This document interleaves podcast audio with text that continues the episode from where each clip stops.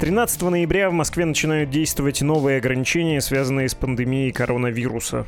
С этого самого числа, с 13 ноября и до 15 января 2021 года в Москве не будут работать ночью с 11 вечера и до 6 утра бары, рестораны и танцевальные клубы. То есть новогодние вечеринки в столице отменяются. Кроме того, многие учебные заведения столицы перейдут на дистанционное обучение студентов. Также будет расширено действие системы чекинов и в нее включат, например, парикмахерские коммерческие. Дальше. Под запретом окажутся, как это называется официально, культурные, выставочные, просветительские мероприятия. Ну, то есть будут закрыты музеи и выставочные залы. А вот театры смогут работать, но только при условии, что заполняемость залов не будет превышать 25%. Можно предположить, что похожие ограничения, ужесточающие нынешний околокарантинный режим в стране, ведут и другие регионы России. И это объяснимо. Ежедневно в стране фиксируется около двух десятков тысяч новых заражений ковидом медицинская система во многих регионах уже просто не выдерживает. И Россия в этом кризисе, связанном с болезнью, не одинока. В других странах Европы, а еще в Америке и ряде государств Азии происходит нечто подобное. Но не в Китае. Оказывается, страна, с которой эпидемия началась, среди тех, кто лучше всех справился с э, распространением вируса. Как им это удалось? И почему там не то, что нет никакой второй волны, но и первая волна теперь по сравнению с другими странами представляется очень скромной. Расскажем сейчас в этом эпизоде «Что случилось?» подкасте о новостях, которые еще долго останутся важными. У микрофона Владислав Горин и основная часть выпуска ждет вас по ту сторону вот этой небольшой рекламы. Всем привет! Меня зовут Александр Филимонов. Это новый подкаст «Медузы», который называется «Творческие планы». В нем мы слушаем новую хорошую музыку и разговариваем с ее авторами. Рекомендуем что-то новое для ваших плейлистов, а еще задаем стыдные вопросы, которые обычно музыкантов очень бесят. А в гостях у нас сегодня начинающие Леннон и Маккартни российской эстрады, Лиза Гордымова, более известная как Монеточка, и ее вторая половинка, как в творческом, так и в самом романтическом плане, Витя Исаев, ранее известный как БЦХ. Я показывала Вите свои новые стихи, и мы начинали шутить об этом, обсуждать. А прикинь, если ты здесь поешь как кабарешная какая-то девица. На самом деле не так много людей, которые готовы тебе дать э, такую ответственность из мужчин. К счастью, Лиза... Женщина. Да.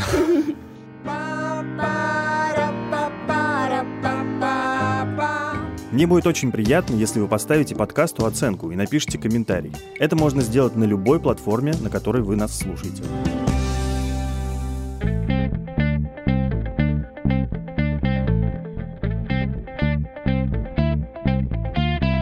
Место действия – город Ухань. Он расположен в сердце Китая и до недавнего времени был мало известен миру, хотя он и далеко не малочисленный. Там живет почти 12 миллионов человек. Время действия – зима 2020 года, когда этот город проваливался в эпидемию новой, тогда еще совсем непонятной болезни. Ну, а действующее лицо – студентка Дарья Кузнецова. Первые новости об Ухане поступать начали где-то в начале января, середине января. Я в этот момент находилась на стажировке в соседнем городе. И я должна должна была вернуться в Ухань 24 января в канун китайского Нового года. Где-то в 20-х числах 20-21 начали поступать достаточно пугающие новости, и люди заговорили о том, что действительно город закроют на карантин. И я же это не воспринимала так всерьез, потому что я никогда раньше с этим не сталкивалась и, в принципе, не могла себе представить, что такой большой город, многомиллионник, могут закрыть на карантин. И о том, что у Китая был опыт эпидемии в прошлом, я тоже не знала. Поэтому я была настроена так серьезно, что мне нужно вернуться в Ухань. И так получилось, что, вы знаете, китайский Новый год — это такой период, когда все люди разъезжаются, все скупают билеты, и билеты не достать. Но в этот момент все резко стали сдавать билеты на Ухань. Я же решила воспользоваться этой возможностью, сдать свой билет на 24 января, выкупить билет пораньше и вернуться в Ухань пораньше. Меня эта идея вдохновляла, что я смогу вернуться домой. И я вернулась в Ухань, въехала в ночь с 22 на 23. И только я въехала, через 8 часов город действительно закрыли. Поэтому я на самом деле вообще не была готова к этому ко всему, и к эпидемии, и, наверное, даже первых людей в защитных костюмах-то я увидела не с новостей, а воочию уже поэтому для меня было это немного сложно. Но когда объявили о карантине и город закрыли, сразу объявили о том, что въезд и выезд из города запрещен.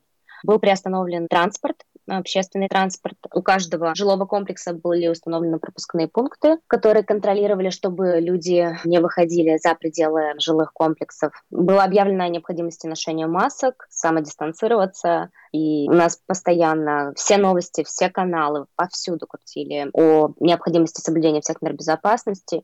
У нас официально город открыли 8 апреля, и, конечно, этого дня ждали просто как праздника. Это событие транслировали у нас в прямом эфире, как Олимпийские игры. Но в некоторых ЖК, если следом было обнаружено какие-то случаи заболевания, эти ЖК еще оставались на карантине. Вот в частности мой, потому что у нас 8 апреля открыли все. Я хорошо помню, как э, я пошла в центр. Я вернулась домой ровно через два часа, и я снова осталась в ЖК на карантине еще на две недели.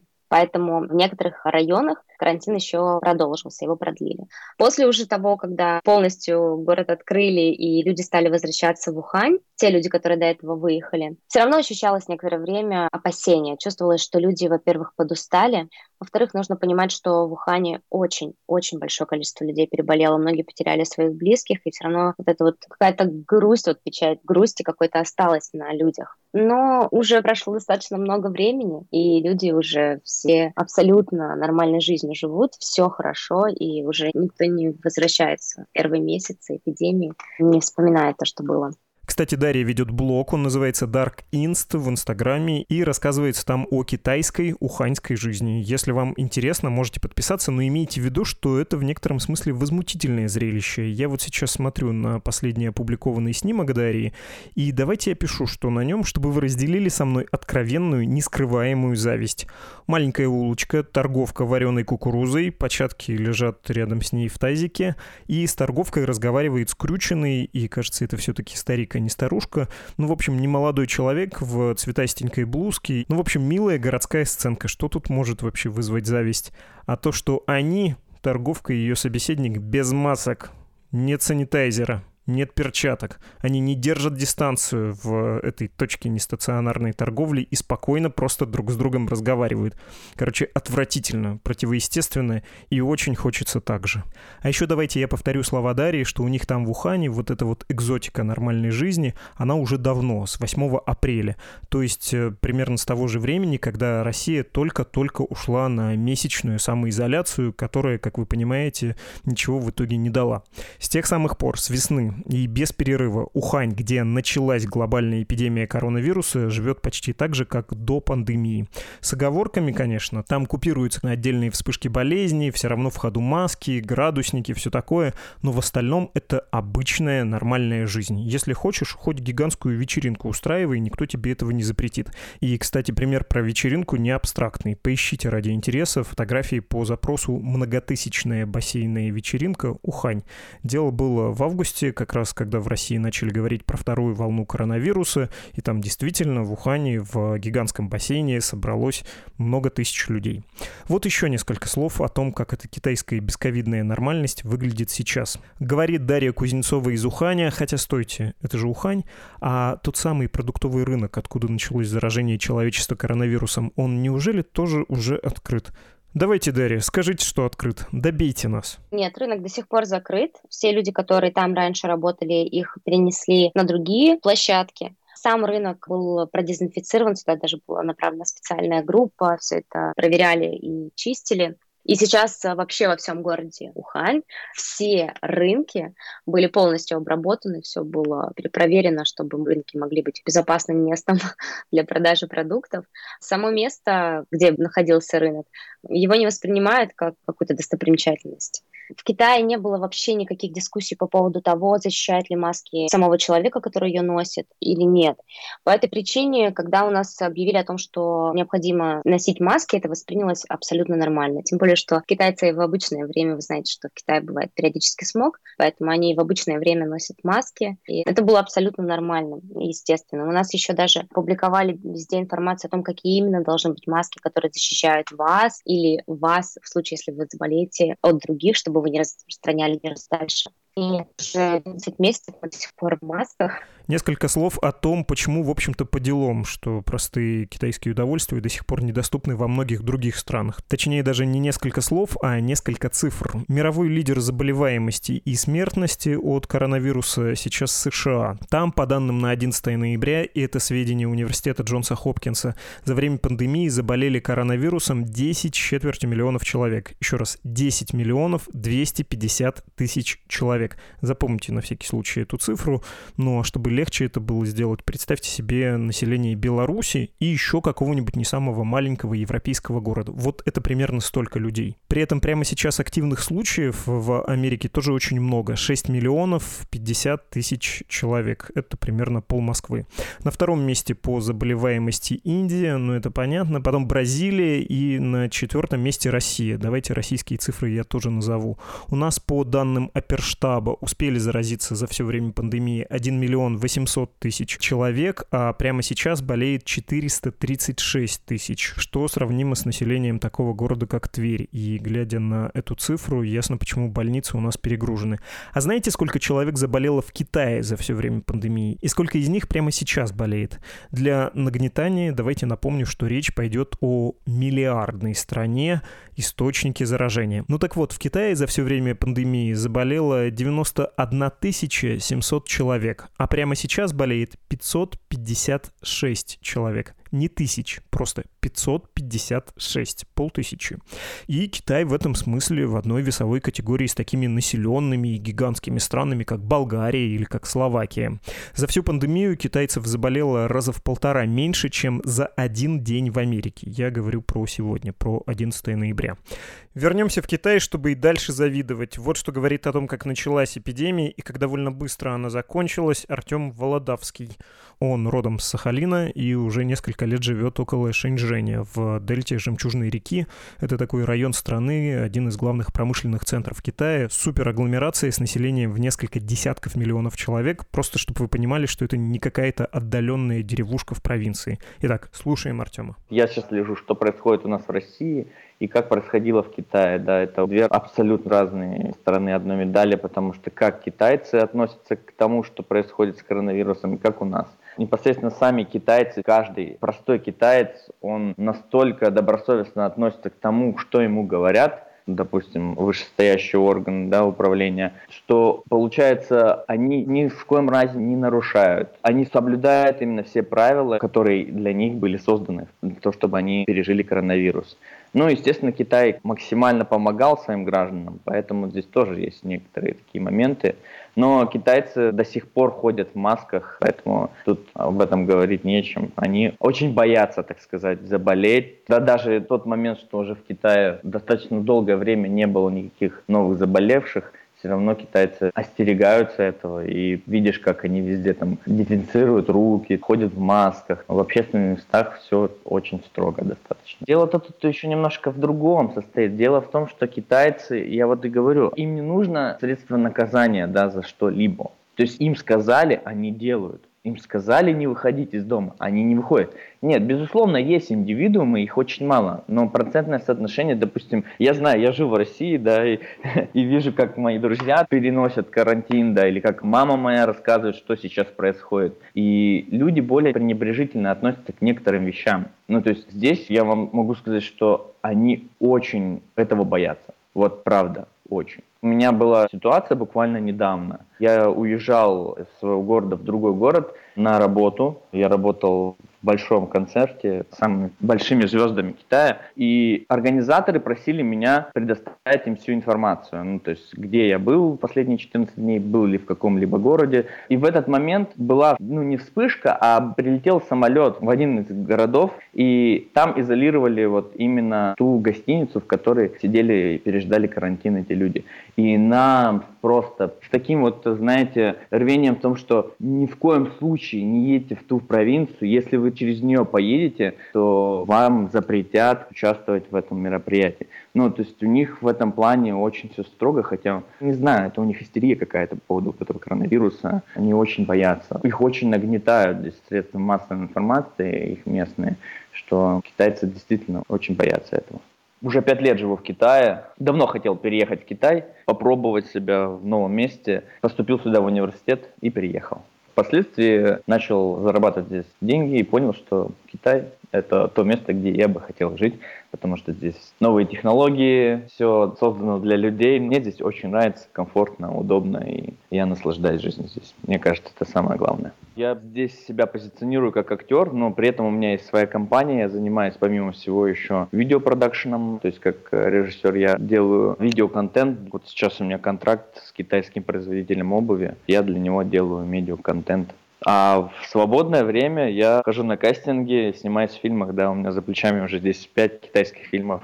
Я живу не в самом Шэньчжэне, я живу, получается, часть езды на автобусе от Шэньчжэня, я живу на берегу моря. У меня здесь такой своего рода компаунд э, на берегу моря, то есть он обособленный. Соответственно, здесь у нас было проще, потому что компаунд наш изолировали, и в самый коронавирус, да, в самую вот изоляцию, когда во всех городах Китая нельзя было выходить, мы спокойно передвигались в нашем компаунде, я купался в море, магазины работали до 5 часов вечера в среднем. Ну, в принципе, у нас было спокойно, потому что он был изолированный, и мы существовали достаточно нормально. Поэтому я пережил коронавирус как-то, знаете, даже особо не заметил. Был один момент дискриминации небольшой поначалу, когда еще летали самолеты, и несколько было рельсов привозных, и они были с коронавирусными людьми. И у китайцев пошел дискриминационный такой момент в плане того, что шугались иностранцы. Просто заходишь в метро, и от тебя отсаживаются, уходят в другой вагон. Но когда это начало перерастать в такие массовые вещи, мы начали писать жалобы и правительство Китая на законодательном уровне сказали всем гражданам Китая, что не нужно этого делать. Те люди, которые сейчас находятся в Китае и передвигаются, они здоровые. И это как-то постепенно сошло на нет. Тут, получается, в октябре были праздники китайские. С 1 по 6 это официальные праздники. И это был ужас. Потому что китайцы обычно на эти праздники куда-либо уезжают. Мигрируют там в другую страну, там все такое. То есть здесь они не могли выехать, соответственно, это все происходило здесь. И я, так как я говорил, что я живу на берегу моря, у меня такой туристический компаунд. То есть он создан для того, чтобы люди сюда приезжали отдыхать. И здесь был такой наплыв китайцев со всех провинций, что просто не продохнуть. И уже достаточно давно, я думаю, наверное, с весны, в принципе, уже организовывали там мероприятия и в клубах, и в open air. Никаких проблем здесь с этим нету. Китайцы как продолжали жить, так и продолжают. Единственный момент, знаете, что в Китае и до этого была развита система заказывать еду на дом, очень сильно развита. В плане доступности того, что ты сидишь дома и тебе могут привезти все, что ты хочешь. Очень дешево, очень быстро и никаких проблем. Это было еще до коронавируса, и поэтому как-то, допустим, как я знаю, что у нас люди там начали больше пользоваться доставкой, да, ну, то здесь этого не произошло, потому что люди до этого этим пользовались. В плане того, что китайцы стали пользоваться санитайзерами и масками, да, эта индустрия зарабатывает большие деньги на этом всем. Потому что китайцам промыли мозги и до сих пор промывают. В плане того, что вы должны себя обезопасить всеми возможными способами. Постоянно мыть руки, носить маски. И китайцы это делают, безусловно. Бывали моменты, когда я, допустим, ездил в маленькие деревушки, там, естественно, ничего такого нет. В больших городах все, в принципе, вот так вот э, происходит, что везде это все есть, и китайцы везде, в принципе, это все соблюдают. Сейчас будет еще одна наша сегодняшняя собеседница. Она живет недалеко от Пекина и зовут ее Ксения Зубенко. Родом она из Казахстана и в Китае училась. В этом году закончила магистратуру как преподаватель китайского языка. Если вам в Тайне хотелось бы, чтобы не все было так безоблачно в Китае, чтобы у тех, кто рассказывает нам о бесковидной китайской жизни, что-то тоже пошло не так, то, ага, Ксении из-за пандемии сорвалась свадьба. Ну, почти сорвалась. Живу я в достаточно большом городе. Называется он Тиндинь. Он прямо рядышком с Пекином. То есть 30 минут на скоростном поезде вы уже в Пекине. Ну, город, можно сказать, большая деревня по сравнению с Пекином. Если вы приедете в Пекин и затем приедете в Тиндинь, разница, конечно, будет ощущаться. Но, тем не менее, Тиндинь также считается одним из самых больших городов Китая. Население тут, конечно, тоже огромное, как население всей моей страны. Да, я родом из Казахстана. Принципе, Тиндинь город, который сочетает в себе очень много разных красок, потому что он был какое-то время оккупирован девятью странами, кстати, Россия в том числе. Поэтому здесь очень красивая архитектура европейская в некоторых районах сохранилась и китайский колорит, то есть культурный какой-то салат, все намешано друг на друга. Получается, мы с моим на тот момент еще молодым человеком поехали в Казахстан, и у него была только виза на один месяц, и поэтому ему надо было возвращаться в Китай, и я вернулась с ним. Мы вернулись прям в то время, когда, наверное, уже разгар был эпидемии. Это было 11 февраля, и уже, наверное, за две недели до того, как рейсы все из Казахстана в Китай уже отменили. То есть, да, я вернулась уже почти-почти перед э, закрытием границ, можно так сказать. Казахстан один из первых закрыл границы с Китаем. И в это время во всех абсолютно пунктах стояли люди в костюмах, просили нас заполнять очень много бумаг, так как мы летели за границы, еще в э, Гонконге мы пересели, поэтому очень много всего волокиты документов. Когда мы заехали в наш район, в каждом абсолютно районе люди стояли, которые регистрировали вас, которые проверяли все ваши документы, и после того, как мы заехали, нам сказали 14 дней не выходить из дома. И сказали заказывать еду по приложению в телефоне. И нам доставляли ее домой. Китайцы живут в достаточно больших домах, если купленные, потому что в Китае есть такая тема, что чем больше ты дом покупаешь, тем выше в глазах своих э, родственников ты кажешься. Поэтому, ну, здесь, в принципе, в Китае не продают маленькие квартиры, все квартиры больше 80 квадратов. 80 квадратов это вообще кажется, что очень маленькая для китайцев квартира, поэтому не все покупают квартиры больше 120 квадратных метров. Вот. Поэтому, я думаю, изоляция проходила вполне спокойно. Очень много видео вы могли, наверное, видеть, как развлекаются китайцы во время карантина и стол себе теннисный сделали как-то дома и чем только не занимались. Так что я думаю, весело было во время изоляции отдохнули хорошенько китайцы от работы. Где-то в середине марта все уже более-менее стабилизировалось, так как в начале марта уже начали потихоньку возвращаться самые такие главные отрасли. И, можно сказать, в апреле уже мы жили более-менее нормальной жизнью. С того момента, как все это произошло, как весь этот ужас произошел, китайцы стали прям очень ответственны и очень разумно к этому подходить, и больше никто не ругается, не прикословится со всеми этими людьми, кто выполняет такую работу проверки температуры и тому подобное. Все очень спокойно и адекватно к этому относятся и соблюдают все правила. Уже абсолютно все нормально, уже все не забыли, просто все уже отошли от того времени, когда все сидели дома и были в заперти. Уже абсолютно все нормально. Все вернулось в свою колею, жизнь, можно так сказать. С той разницей то, что люди носят маски, да, а так все как было раньше. Казахстан прям граничит с Китаем, поэтому, ну, вообще мои родители очень спокойно относятся к этому. Они знают, что Китай достаточно оперативная страна в этом плане, и они вообще очень рады, что я успела уехать, получается, из Казахстана, так как если бы я не уехала, то вряд ли бы я вообще в этом году со своим мужем увиделась бы. И сначала, конечно, когда я в феврале ехала, у меня родители все были в шоке, бабушка плакала, говорила мне, все из этого Китая едут, а ты в этот Китай, ну кто так делает? А сейчас, наоборот, говорят, ну и хорошо, что ты уехала. Потому что, да, в Казахстане сейчас ситуация достаточно-таки тоже, по-моему, не лучшим образом складывается. Ходят слухи, что в декабре опять все домой уйдут, но это, конечно, только слухи. А вы бы и замуж не вышли, если бы остались в Казахстане. Как у вас свадьба проходила? Вы в самый разгар эпидемии или уже когда все закончилось, сыграли свадьбу? Ну, понимаете, мы просто взяли свидетельство о браке, потому что у меня как раз-таки заканчивался университет, виза университетская, и чтобы остаться рядом со своим мужем, мне надо было сделать семейную визу, поэтому мы должны были с ним свидетельство получить, вот. А свадьбу мы пока что еще не планируем, потому что тяжело, ни родители не могут приехать, вообще и ситуация не очень сейчас складывается. Еще подождем до следующего года. Молодым, конечно, горько, ну или как там в Китае говорят, гамбей. А перед нами вопрос, висящий в воздухе, и подложите тут струнную китайскую музыку, пожалуйста. Вопрос, висящий в дрожащем дальневосточной персиковой дымкой в воздухе с китайских миниатюр. Как Китаю это удалось. Точнее, как удается держать очень заразный вирус под контролем, и почему, например, в России нельзя повторить этот успешный китайский опыт. Если вы часто слушаете наш подкаст, то наверняка помните эпизоды с Александром Ершовым, научным редактором «Медузы», и помните его мысль, что в борьбе с пандемией важны две вещи. Первое — массовая медицина, не обязательно высокотехнологичная, но именно массовая.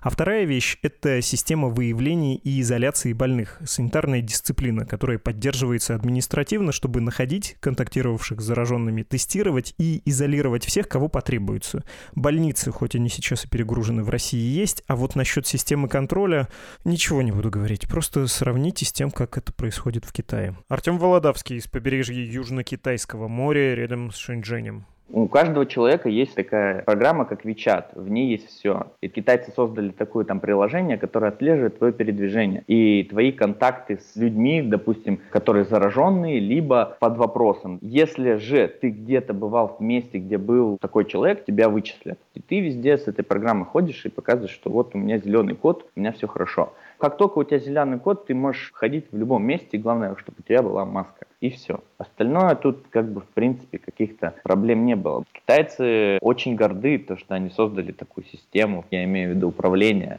и они готовы жертвовать какими-то моментами. Слежки не слежки, но китайцы абсолютно не парятся по этому поводу. Я не знаю из-за чего. Может быть, им внушают это. У меня была ситуация. Я летал в город Хэйхэ, это было где-то месяц назад, на одно мероприятие. Хайхэ это на границе с Благовещенском. Река Амур граничит между этими двумя городами. Я там был 10 дней, и так получалось, что мне нужно было выходить на Амур, на саму реку. И произошло так, что мой телефон словил русскую связь МТС. И это приложение мне выдало, что я был в России. Ну, именно что я был в России непосредственно, как будто бы я перешел границу и вернулся обратно. И, естественно, мой код стал красный. И я не один такой был. С организаторами того мероприятия, которого я там был, мы начали решать этот вопрос. Они начали звонить в службу поддержки Вичата. И, естественно, так как я не был в России, я был в Китае, просто был на реке Амур, они сняли этот код, и он стал у меня зеленый. Потому что если бы у меня был красный либо желтый, то я бы сел на карантин сразу прям сразу. А выходили на реку, в смысле на каком-то судне плавали? Да, да, да, да. У нас там было такое мероприятие, мы выходили на теплоходе по реке Амур. Об этой же системе, в основе которой программные решения для электронной слежки за гражданами, Дарья Кузнецова из Ухани. У нас есть электронно-пропускная система. Да, действительно, там есть три индикатора – красный, желтый и зеленый. Ну, красный присваивается тому человеку, который заражен, желтый, кто вступал в контакт с заболевшим и может быть потенциально заражен, и зеленый, вы абсолютно здоровы. Я сама лично ни у кого не наблюдала ни разу красный индикатор кода здоровья, но если выявляется случай, то в этом случае, вот как было у нас, э, нашего соседа сразу госпитализировали, его семью направили на карантин, то есть их полностью изолировали от нас, так как мы могли быть в контакте, мы просто находились дома, и я знаю, что сейчас система работает так же. Если где-то находятся заболевшие, их также госпитализируют. Тех людей, которые находятся в контакте, их перепроверяют и направляют на карантин и все. А теперь Ксения Зубенко из ближайшего под Пекине тоже про приложение и про то, как быстро подавляются вспышки коронавируса в Китае. В Alipay мы можем открыть свой код здоровья. Если код здоровья зеленый, значит вас везде пропускают, у вас никто ничего не спрашивает. Если код здоровья становится, по-моему, оранжевым либо красным, это значит, что вы либо переболели ковидом, либо, возможно, находились с кем-то в тесной связи, кто болел ковидом. Там же будут, по-моему, вопросы. И да, если вспышка какая-то вообще возникает, то государство сразу на корню уже начинает ее обрубать. Вот недавно в Циндао произошел же случай, заболели люди, и после этого правительство заставило там чуть ли не 10 с лишним, даже может больше миллионов человек пройти тест на ковид. И за буквально там несколько дней очень много людей добровольно пришли и сдали тесты. И буквально там вот реально за несколько дней прошло тестов человек, наверное, больше 10 миллионов. Если не хочу показывать, если не хочу устанавливать, вообще ковид-диссидент маску не ношу. Чего мне будет в Китае? Ну, Ну, в данный момент вас просто не пустят в какие-то общественные места типа торговых центров, метро, в автобусы, в такси. Ну, в такси еще более-менее. А так на улице именно никто не носит маски. Заставляют только носить, когда входим куда-то в такие места. Ну, то есть стоят мужики, проверяют температуру еще, может быть, меряют. Да, абсолютно верно. Стоят и как бы один за одним проверяют температуру. И можно еще в чате, получается, сканировать код, то есть зарегистрироваться, зачекиниться, где вы были. Ну, в некоторых местах показывают просто код здоровья. Погодите, в Москве ведь тоже есть система электронной слежки за гражданами. Тут снова хочется напомнить об одном из выпусков нашего подкаста с журналистом Андреем Захаровым, когда он рассказывал, как создавался и как устроен московский IT-надзор, то есть э, созданная мэрией столицы высокотехнологичная система слежки за людьми. И это, в общем, факт, что такая система существует. И раз большой брат создан и у нас, тогда почему в России, ну хорошо, не во всей России, но хотя бы в Москве, эти технологии не применяются для борьбы с пандемией? Объясняю объясняет Мария Коломыченко, редактор «Медузы», которая специализируется у нас на высокотехнологичном секторе. Я бы сказала, тут два момента есть. Технологический и связанный именно с защитой прав граждан на их приватную частную жизнь. Дело в том, что технологический момент заключается в том, что просто это сложно все-таки.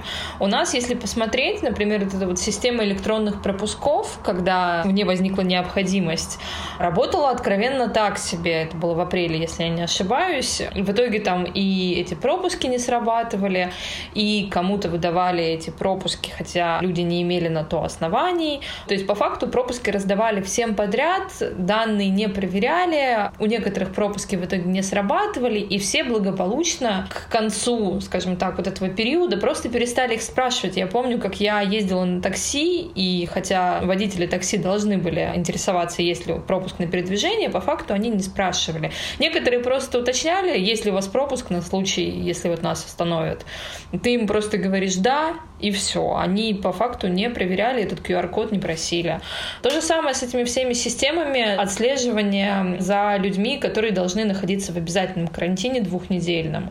Ну, тоже было очень много разных там сбоев, и когда, например, людей заставляли сидеть в карантине просто потому, что они там прописаны по тому адресу, где вспышка ковида, где там сейчас живет ковидный больной, хотя на самом деле они уже проживают по другому адресу. То есть была какая-то неразбериха, связанная связанная с тем, что у нас все-таки очень много людей прописаны по одному адресу, живут по-другому, все это в базах данных не бьется у наших госструктур, и из-за этого, в общем, тоже возникали всякие неурядицы.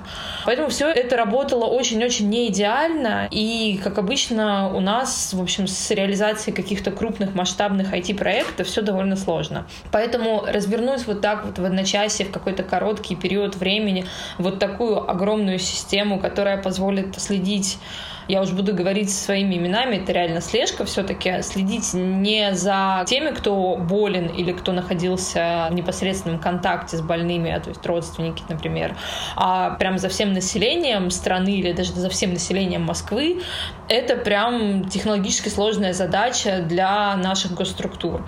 Договориться с нашими местными компаниями о чем-то таком, вот как в Китае, например, договорились там с Alibaba, там с Вичатом и задействовали использовали их мощности и, по сути, как бы в их приложении имплементировали вот эти вот задачи по слежке. Я думаю, что это будет проблематично. У нас там тот же Яндекс на такое никогда не пойдет.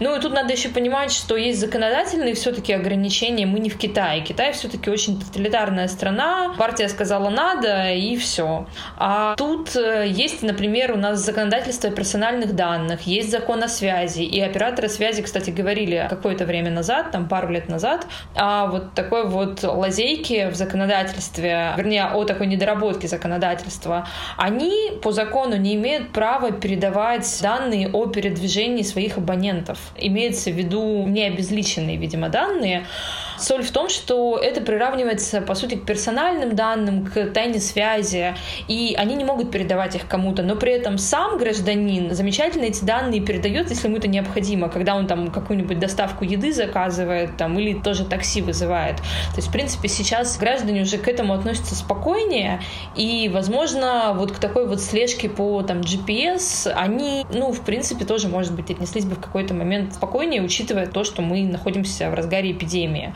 Но по факту законодательные вот какие-то такие ограничения на передачу этих данных, они тоже есть. И в целом все это выглядит действительно слежкой. В восточной культуре к этому относятся с большим пониманием. На Западе везде очень-очень большие проблемы с пониманием вообще необходимости такого рода действий. И мы, я бы сказала, что здесь где-то вот ближе все-таки к какой-то западной культуре. У нас граждане очень-очень нервно и учитывая всю нашу там историческую подоплеку, реагируют на попытки госструктур как-то следить за их передвижением, в принципе, отслеживать частную жизнь граждан.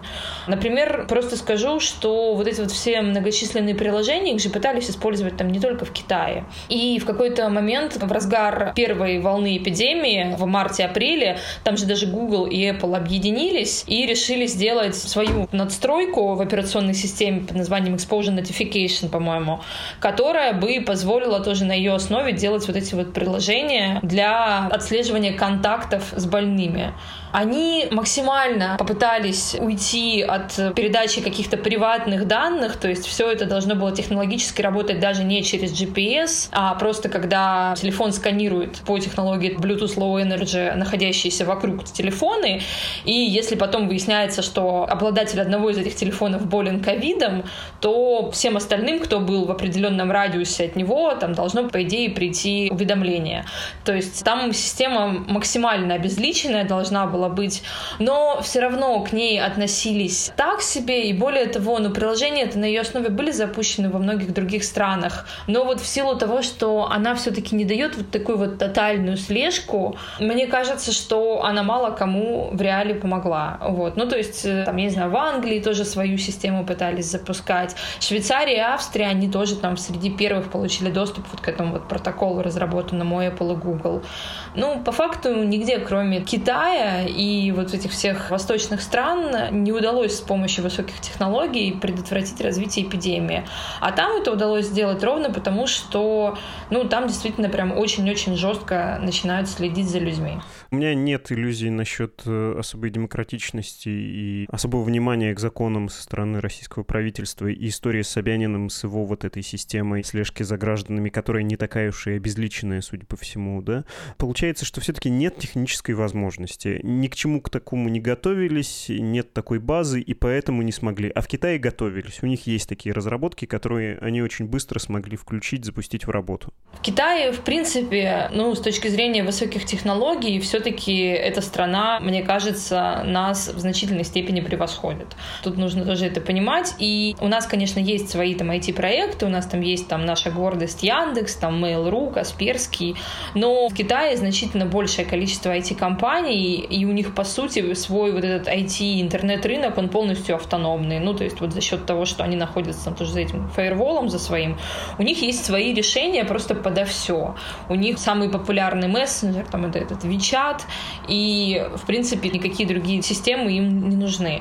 Я просто это к тому говорю, что там действительно компании умеют разрабатывать какие-то вот такие проекты с нуля быстро. У нас, как обычно, да, технологически все довольно сложно, всякие вот эти вот госпроекты в сфере IT очень-очень сильно тормозят, не очень много у нас специалистов, там предыдущий министр связи Николай Никифоров очень любил говорить про то, что у нас не хватает там программистов, разработчиков, в общем, есть и дефицит кадров, есть там проблемы, в принципе, с пониманием того, что нужно. Короче, много всяких разных проблем, которые мешают нам просто технологически это реализовать. И я бы на самом деле не обесценивала вот этот вот момент, связанный с нежеланием все-таки запускать какую-то тотальную слежку просто по имиджевым соображениям, просто потому что мы не Китай, все-таки есть какие-то там законы персональных данных у нас. Хотя бы делать какой-то такой вид, что мы не пытаемся следить за вся и всеми у нас пытаются. Ну, вроде все понятно и по поводу китайских дел, и по поводу российских. Давайте прощаться.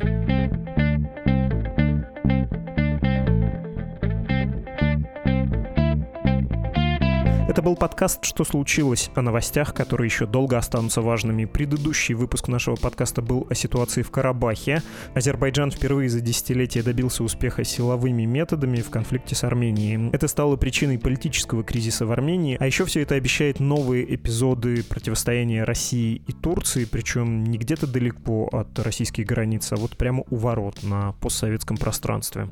В нынешнем эпизоде я еще упоминал наш выпуск с Александром Ершовым, его точное название «В России и по всему миру снова растет число заболевших коронавирусом, но есть страны, где нет второй волны. Как им удалось ее избежать?